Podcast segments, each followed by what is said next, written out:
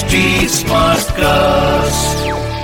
आप सुन रहे हैं एच डी स्मार्ट कास्ट और ये है रेडियो नशा प्रोडक्शन एक प्यार का नगमा है, मौजों की रवानी है। दोस्तों, जब मैं स्कूल में पढ़ रहा था और ये गाना सुनता था ना तो मुझे लगता था, ये है ना, गाना जो है, ये मेरे जूतों के मौजों की बात कर रहा है, क्योंकि मेरे को है ना, तब मौजों का मतलब पता ही नहीं था। खैर, बाद में जब बड़ा हुआ तो पता चला कि मौजों का मतलब तो मौजा ही मौजा है मतलब समंदर की लहरें हैं।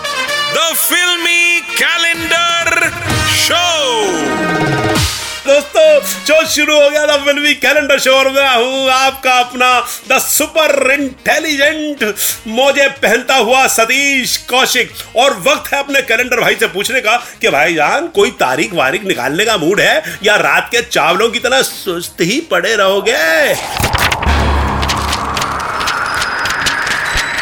हाँ ये बात हुई। तो दोस्तों, मेरे ताने से और मेरे सरकाजम से जोश में आकर कैलेंडर भाई ने आज जो तारीख निकाली है, वो है 18 मई उन्नीस सौ चौरासी। वाह, क्या तारीख है भाई, वाह। इस दिन पर्दे पर आई थी एक ऐसी फ़िल्म जिसे इंडियन पब्लिक हर वीकेंड पे देख सकती है, जिसके गानों का नशा था कि पब्लिक पर फीवर की तरह चढ़ गया। बच्चन साहब का मार्केट प्राइस जिसकी वजह से और ऊपर बढ़ गया। इस फ़िल्म के बाद प्रोड्यूसर के घर में पैसा रखने को जगह नहीं बची। जरा भी ऐसी रिकॉर्ड तोड़ कमाई करने वाली ये ब्लॉकबस्टर फ़िल्म थी प्रकाश मेहरा की शराबी। अमिताभ बच्चन जया प्रदा प्राण, ओम प्रकाश, रंजीत जैसे टॉप के एक्टर्स पप्पी लहरी का म्यूज़िक अंजाम के लिरिक्स और डायरेक्शन प्रकाश मेहरा का। दोस्तों, इस फ़िल्म ने बच्चन साहब के स्टारडम को नई ऊंचाइयाँ दी थी और उनका शराबी किरदार तो लोगों पे छा गया था। मगर आपको एक अंदर की बात बताता हूँ, बच्चन साहब अपने किरदार के मुताबिक डायलॉग्स को धीरे धीरे बोलना चाहते थे। मगर प्रकाश मेहरा साहब ने कहा कि, भाई, एक दो डायलॉग के बाद ही दी एंड हो जाएगा। अगर तुमने स्लो स्लो डायलॉग बोले आप तो बस नॉर्मली बोलिए। हाँ इसीलिए फ़िल्म में आपको फास्ट पेस दिखाई देता है, जो आपको बोर नहीं होने देता। अब ये तो आपको पता ही नहीं था ना, है है ना? पर यही तो कमाल है इस शो का। आपके मेरे बीच में कमाल की ट्यूनिंग है। मतलब जो आपको पता है, वो मुझे पता नहीं, और जो मुझे पता है, वो आपको पता नहीं, देखो। और जो बॉस को पता है, वो हम दोनों को पता ही नहीं। और मैं आपको बताने वाला था कि इस फ़िल्म में बच्चन साहब का खून क्यों बहा? दोस्तों, दरअसल इस फ़िल्म के दौरान पटाखे से बच्चन साहब का हाथ जल गया। सोचो, बच्चन साहब का हाथ जल गया। और आप शेयर बनते हो पटाखे चलाते वक्त। भैया, कुछ नहीं रखा समझदारी में। पटाखे दूर से चलाया कीजिए, समझे? तो खैर, बच्चन साहब का जल गया हाथ और उस पर बंद गई पट्टी। इसलिए उन्होंने शराबी में अपना हाथ अपनी जेब में रखकर डायलॉग्स बोले। मगर वारे बच्चन साहब का करिश्मा, भैया, ये तो उनका स्टाइल बन गया और मशहूर भी हो गया। खैर, आपको बताऊँ कि इस फ़िल्म के गाने मुझे नौ लखा मंगवादे में जो बच्चन साहब ने अपने लेफ़्ट हैंड पे पायल मार मार के खून निकाला था भैया। वो असली था। चोट की वजह से आया हुआ खून। वाह बच्चन साहब, वाह, ये होता है आर्टिस्ट, सच्चा कलाकार। मैंने सोच लिया खजमड़ान झल्लेगी। मैं अभी पटाखे चलाऊँगा आज और हाथ में अनार बम तो पक्के से फोड़ूँगा।